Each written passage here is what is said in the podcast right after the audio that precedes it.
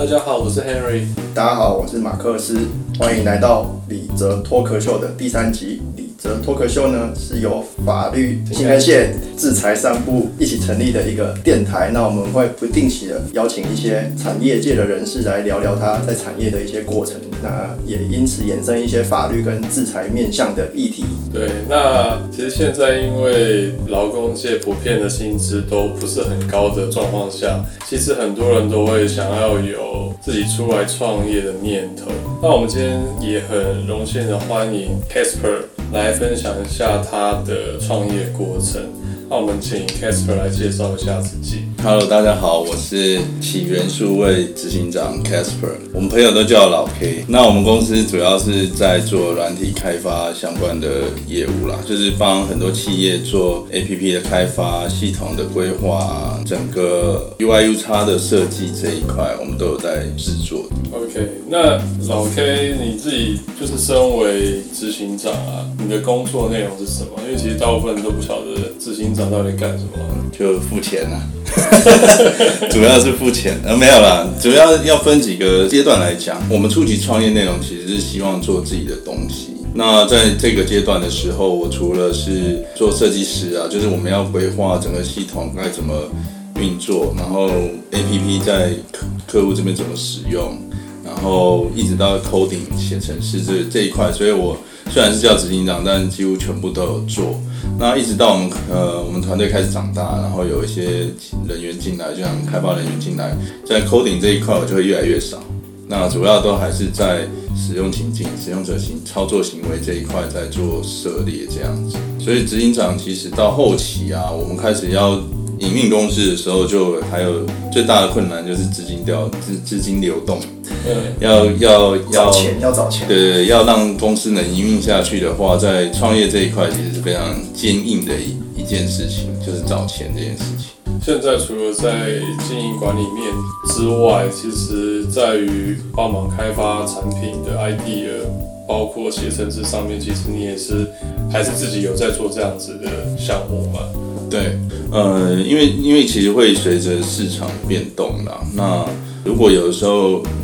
案子量大的话，我也是会参与在抠写程式这一块，但是比较大部分还是会偏向业务层面。其实有点像是跟也也兼职做 PM 啦，就是跟很多客户在讨论他们的专案是怎么进行。那比较大的一部分都还是在跟人交流跟沟通。比较好奇，那创业这么久了，现在比较你觉得耳熟能详的一些作品，觉得有哪一些？因为我们在公司其实是在二零一零年成立的，到今年应该迈入第十年，所以在初期的时候，我们进入这个产业是手机刚开始，所以我们很早期就接了很多大企业的客户啦。那包含我觉得最早期不错的案子就是游戏橘子的那个 Swap Up，它之前有下一个很大的 slogan 是。回文针就可以换到房子这件事，那这个 A P P 它其实是做二手交换，就是在做交换的这个平台，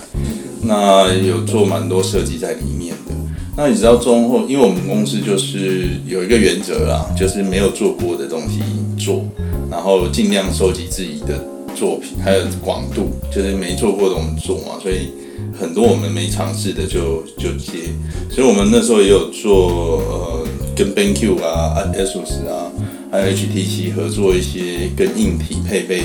相呃连接的一些 APP 的操作这样子。那近期我们这两年开始转换，因为我们之前做了非常多系统，所以今年开始就是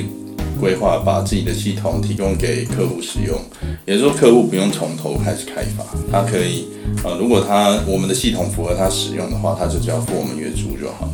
就是月租费，然后我们来维护。那前端的整个操作设计，就是跟客户讨论，客户呃可以随客户想要的内容去做设计。那系统就使用我们的，付我们月租这样。所以现在商业模式就是导向付费订阅这样子的概念，就对了。对，那付费订阅里面其实涵盖了伺服器的营营营运啊，因为伺服器也是有机器的费用，所以费用。对对对。那也就是我们客户完全不用去烦恼这一块，也就是他做好他自己的部分，那我们技术还有系统这一块是交给我们处理，这样，他只要把自己本职学能做好，也就他自己的服务内容做好，这样子。这样其实为业者其实分担掉很多的麻烦啊。对啊，因为他有时候是系那个伺服器要一间厂商，然后他的网域等等租用又是另外一个厂商。对啊，就设计部分也是啊。那开发，其实我们现在是因为呃，全世界大家的技术都是互通的嘛，所以其实一直会出现很多平台，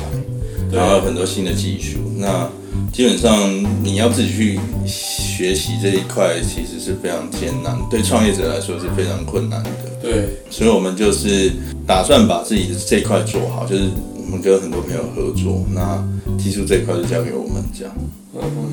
那刚刚你有讲到，就是有跟游戏局子合作的一个 APP 嘛？那我有听你说，你原本也是游戏局子的成员之一啦。那为什么那时候会想要跳出来自己创业？哦，因为其实我最早在刚出社会的时候，有先去呃对游戏开发是有憧憬的，所以想找游戏公司来当工程师。那我刚退伍的时候，就是去游戏局子做呃游戏工程师。那后来会想要自己做，原因也是因为那个手机刚推出了，就智慧手机。其实一直到 iPhone 苹果推出的时候是，是算是我们认为这个这个手机特别的灵敏，然后特别的好用，然后苹果也同时开放了所有的工程师可以在他的手机里面放上自己的 APP 了。那这也算是第一个创举，所以我们那时候工程师都非常兴奋。但是其实有个门槛，就是你要买嗯 MacBook，然后要买手机，加一加大概就要八万多块。所以那时候创业的动机就是你可以把自己完全自己做的 APP 都可以完全的去贩售，所以对我们来说是一个非常好的创业的诱因。所以那时候那时候觉得很想要做自己的作品，所以就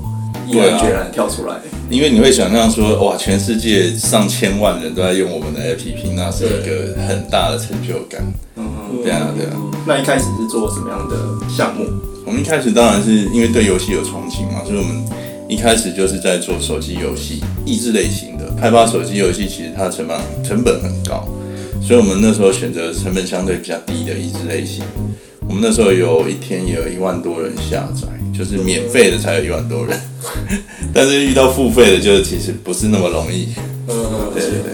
那这感觉就会聊到一些啊，虽然你很勇敢出来创业，可是你必然会面临很多挑战，像你刚刚提到一些买 MacBook 就要一一笔钱的现金的问题，然后甚至你虽然有自己的作品，但是别人是不是真的愿意去付费使用，你才会有营收嘛？这都是种种的问题。你你自己来看，你创业过程这些究竟哪些难点？你觉得最困难？最困难的还是在下决策，哎，就是说你到底是到什么时间点才认为应该没有办法再坚持下去，要换一个方式来做，因为你你永远都觉得好像可以继续坚持下去，但是在最后最后最后的关头，真的撑不下去的那一个转折点，你要什么时候去做这个决定，是非常困难的。那因为我们早期当然是先做自己的手游嘛，但是到什么时候要换？不要再坚持，这这是一个非常困难的，因为一个是梦想嘛，然后一个是现实中的考验，对，就是钱的问题。那我们那时候其实到一个很艰难的状况是，逼不得已真的要去接朋友的案子来做，因为我们其实，在坚持做自己手游的时候，其实因为没有人愿意付钱这件事情，让我们有点意外，因为我们都是工程师啊，所以没有做 marketing 的人员，所以我们其实没有去好好的做市场的规呃做市场的调查，然后盲目就投入了我想做什么做什么，然后结果赚不到钱这件事情。然后后来好在是呃有一个契机，就是不想那时候因为 A P P 太多人想要开发，然后没有没有太多人员可以做开发，所以我们那时候就为了生存接了开始接了一些案子，我觉得蛮意外的啦，就是刚好有这样的案子，那我们可以度过没钱的这个阶段。所以这时候你会觉得应该是向现实妥协的。但我们还是保有一部分啊，就变成二十趴是做自己的，八十趴去为了生活赚接案子，对，嗯然后就这样子，我们还是没有放弃做自己的嘛，然后所以才会说今年还终于我们累积了蛮多系统可以去做呃转换模商业模式的部分这样。那现在如果说在资金是充裕的状况下，你还会继续想要做游戏的部分吗？资金充裕的状况下是可以哎，但是呃，要那现在做手游的门槛相对非常高哦，你可能要累积大概上千万，大概三三五千万左右的费用才能投入去做手游。哦，对，因为其实开发不会太重啦，但是你后面的行销都是非常重的。游戏的行销又非常着重那个曝光，所以你你不下广告，你其实真的很难有人看到你，因为现在游戏太多了。对你一定要有几千万的行销预算，嗯哼。才有办法投入做这件事。如果你在做一个游戏的话，你会比较偏好什么样类型的游戏？像你以前是做益智类的嘛？那如果说策略型的，我以为 Casper 会说社交型，社 社交型的这么行，因为社交型的它不算游戏互动互动而已。对啊，社群的。对，它算是社群。其实我们开发这块其实都成本不会太高。那你刚刚提到那个社群 APP，其实我开发门槛不高，困难的还是在怎么导入客户，就导入用户。使用者对对对，然后因为平台其实最困难的就是两边嘛，鸡跟蛋的问题，这是大家都能理解的。因为你你平台做出来，你就是要先找鸡还是先找蛋，这是一个对，困难点。如果你有把握可以找到很多蛋，那我们当然是可以做这样的社群平台啊。因为我看现在也是有一些有跟你们配合、有跟你们合作的一些呃小网红，嗯，在社群里面，然后去让这一个社群的使用者可以比较活络的去关注或是互动吧。但你要看怎么操作，因为我们之前有尝试找网红，但网红他你要给他一些诱因，嗯那你要怎么分润给他？对我们初期也是，其实也就是你要做一件平台或者是作为一个服务的话，你还是要先先想好后面的行销策略怎么做。对，对啊，有多少资源，然后再往前推去做投入开发，不然贸然开发就很像我们创业初期，就是后面没有钱进来。一股脑的去做。对啊，因为没有没有行销资源。对，因为平台平台确实之所以平台重要，就是在于说，在这个平台上面的资源是大家都可以互利共享的，才会有人想要去使用这样子的平台。如果当一个平台只有一方获利的时候，其实我觉得它的使用度跟它的流动性就会比较低。对啊，因为网红没有获利啦，然后你叫他用我们的平台，我们初期也是想说给他一些呃有点像说呃那个叫什么业配，但是这也不是长久之计啊，因为，网红他不会真的去让他粉丝进来注册。嗯哼，对啊，变成是我们这个平台还是要让呃粉丝呃网红的粉丝获得些什么，他才会真的一直在黏着在这个平台上。对，主要还是要想到客户到底要什么。嗯嗯嗯哼，Casper，你曾经经历过创业的两个坡谷，也就是在可能最低点的、最低潮的时候。那其实我比较好奇的是说，你在这个时间点的时候，你你自己内心在想些什么？尤其是在第一次坡谷的时候，你怎么继续撑下去，撑甚至撑到现在？因为其实我们呃从一开始创业初期一定是波谷嘛，然后我们一直一直到波峰这一段路，其实就是有这样的经验累积，所以再次遇到波谷的时候，其实你还是会想尝试，就是走之前曾经坚持过的路嘛，就以前的经验了。只是说这个要撑多久，那时候的想法只是说，那这段时间会多久？因为是第一次遇到，那第一次遇到当然会好奇，我这一次在波谷会多久？但是再怎么样久，也不会像我们创业初期那么慌啊，因为创业初期其实是没有方向，然后但我们达到波峰，代表我们找找到一个方向。所以我们在第一次波谷的时候，也用过去的经验，就是就是一个原则嘛，就是客户来了，我们把事情做好。所以我们在虽然在波第第一次波谷的时候，还是有一些客户啦，但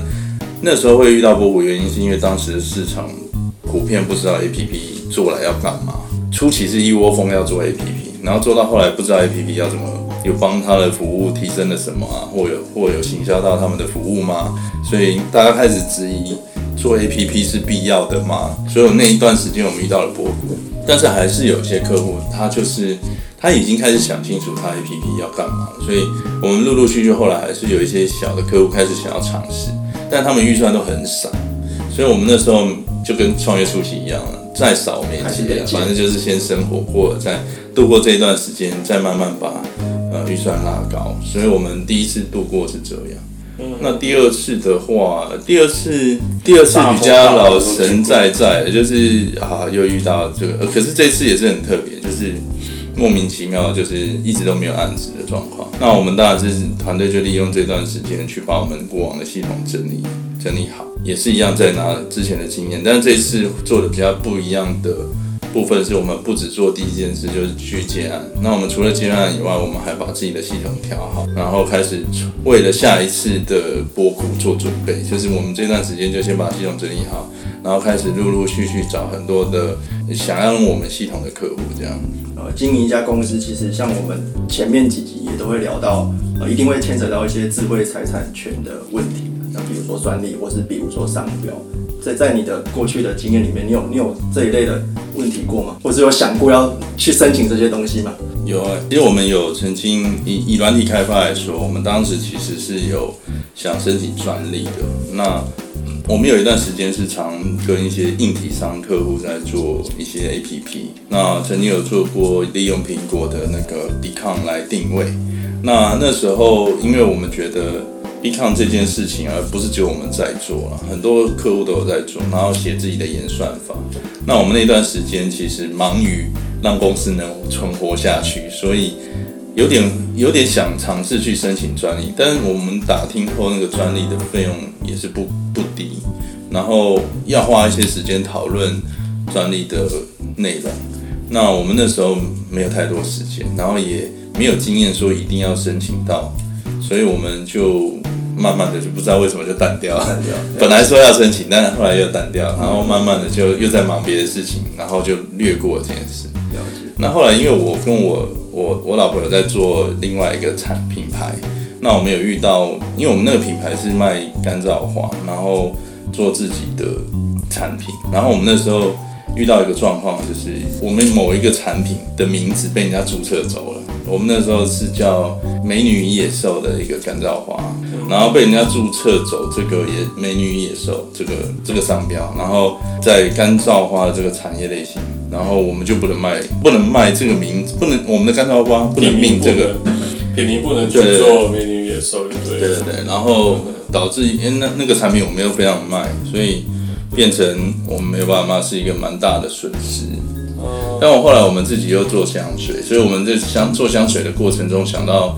以前遇到过有有敬业对手来弄这一招，对，所以我们就开始有一点这样的商标意识啊。所以我们在做香水，因为香水我们要花一笔钱先投入去生产制造嘛，对，我们累积了一些货在我们的仓库里。嗯。那如果被人家嗯又来这一招，对，又来这一招，我们我们整批货卡在那就奇怪，因为我们连贴纸什么都贴了嘛，就是那个 logo 都贴了，所以我们这次香水就有注册商标。所以惨痛的经验也是不错了，换取新事业的时候就会很有，一开始的时候就会很有商标的意思。对啊，那你们有关于那个新的系统的部分呢、那这一部分有想要去做商标注册的准备吗？这个可以讨讨论看看呢，因为我现在，因为我们我们虽然系统叫这个名字，但是好像也没有一定会被人家盗用。可是专利它就是一种商业策略。如果说你一开始把自己的事业规划，就是比方说你现在要推的这个付费订阅制的商业规划，哦，那可能它这一个里面所吃到的专利模组等等的，其实它就有注册的需要。可能要更正一下 Henry 嗯在问的标的啊，OK，就是我猜你现在在讲应该是 Casper 它新系统的这个整个运作啊，或是系统这个设计，对它应该是专利。对对，那刚刚你一开始提问的，你是问那个 Casper 有没有申请商标？那商标会比较偏它的那个名称的这个使用。对我猜你现在应该是要谈对，我想要专利。讲专利的东西。对对对。所以对啊，因为商标我还不晓，我我们可以再请教你们专业的建议。那专利面向啊，比如像你刚刚前面提到，其实当初也想要去申请专利，那现在你做自己的系统的时候，你还会再想要去申请吗？或者是换个方式问，你觉得有这个东西对你来说到底有没有帮助？诶，有帮助了。如果我们申请下，如果真的能把专利申请下来的话，当然是对我们新的这个事业方向是有帮助的，因为会提高那个进入障碍嘛，进入门槛。除此之外啊，在经营管理一间公司上，有没有遇过什么样的法律风险？比方说在契约签订，或者是在因为公司营运大了之后，一定会有请员工的需求嘛？那或是一些劳资的一些争议。在经营这一块啊，我们初期最常遇到的就是跟呃对方公司要谈签约。那契约内容就是多半我们遇到的都是对方要求我们提供合约，比较少，大概百分之十的比例是对方会提供。对，那对方提供的，我们其实也会怕怕的，因为里面的合约条文到底藏了什么秘密在里面，我们也看不太懂。对，对啊，所以必须要请那个专业律师来帮我们审视过，我们才敢签这个合约。但是因为我们百分之九十都是由对我们自己提供，当然我们初期呃创业初期我们其实请不起啦，对请不起律师帮我们拧这个合约。如果每一个每一个公每一个合约都要的话，其实这是一笔不小的开销。对，对，然后后来公司一直到第一次波峰的时候，我们的确是可以请请律师在。我们那时候公司就有一个长长哎那算什么？一整年的这个法律顾问，嗯，法律顾问，嗯，然后他那时候就有帮我们重新拧过我们的呃甲乙双方的合约，所以这部分我们后来是有调整过。嗯，对，那我们之前遇过最怕的是惩罚性的条款。嗯，就是承揽契约里面的惩罚性条款吧。对，如果你没有乙方如果没有在某一个时间达成什么样的内容，就会有百分之几趴的这种惩罚性的违约金违约金。对，那这对我们创业的这种公司来说就很害怕，因为如果以天来算，我们其实我们一方面要付出我们的设计还有开发嘛，然后我们公司就要负担嗯员工的成本，对，然后再来又如果又遇到这种惩罚性的条款，其实每一天的成本其实蛮高的。等我帮你开发，我还要赔你钱，这件事情，对，对，那都给你赚去了。对啊，所以我们通常遇到这种有附带这种条约，我们就我们就跳过了，因为其实我们客户可以挑的客户也不少了。对，在波峰的时候，对对，没错。但在波谷的时候，我们也不太 也不想接了。就已经是波谷了，所以还是他不接没办法再去承担这种没错，赔偿的多出来的。对啊，因为我不知道会，因为其实我们在软体开发这一块，它需要就是甲乙双方的努力，不是说我们我们公司努力就好。因为对方他如果想要调整他的需求内容，我们好像也是没有办法阻止这件事，因为毕竟是他的产品，他想想调，他还是会跟你商量。对那有遇到，如果你合约是签这种，然后他对方又是恶意的话，其实你真的是没没办法。所以加上说，有时候在承揽契约中，双方去认定这个工作物的完成是不是认知会不会一样？对啊认知会不太一样，对啊落差。没错，对啊，尤其是在那个契约再怎么定，它也不可能定到非常具体，说在某一个层次写完的时候就是完成了这个东西。对啊，它可能里面还有很多东西需要去修改，那修改算不算是在正常的那个完工的时间？所以这些会有遇到很多有的没的小状况。OK，那今天其实听 Casper 聊了蛮多这个创业的这个内容，那我想要再请 Casper 跟大家分享一下，如果他现在是一个是准备要创业，或者是说他其实已经在创业，但是他也可能还在摸索，那你会分别对他们有什么样的建议？因为我我我其实，在初期的话，就是因为我现在已经到迈入第十年，如果是在中期要建议的话，都是建议大家就不要想太多了，就是尽早投入。就是创业，其实它就是一个跟结婚有点像，就不要想太多，就就做了对，这个就是想太多。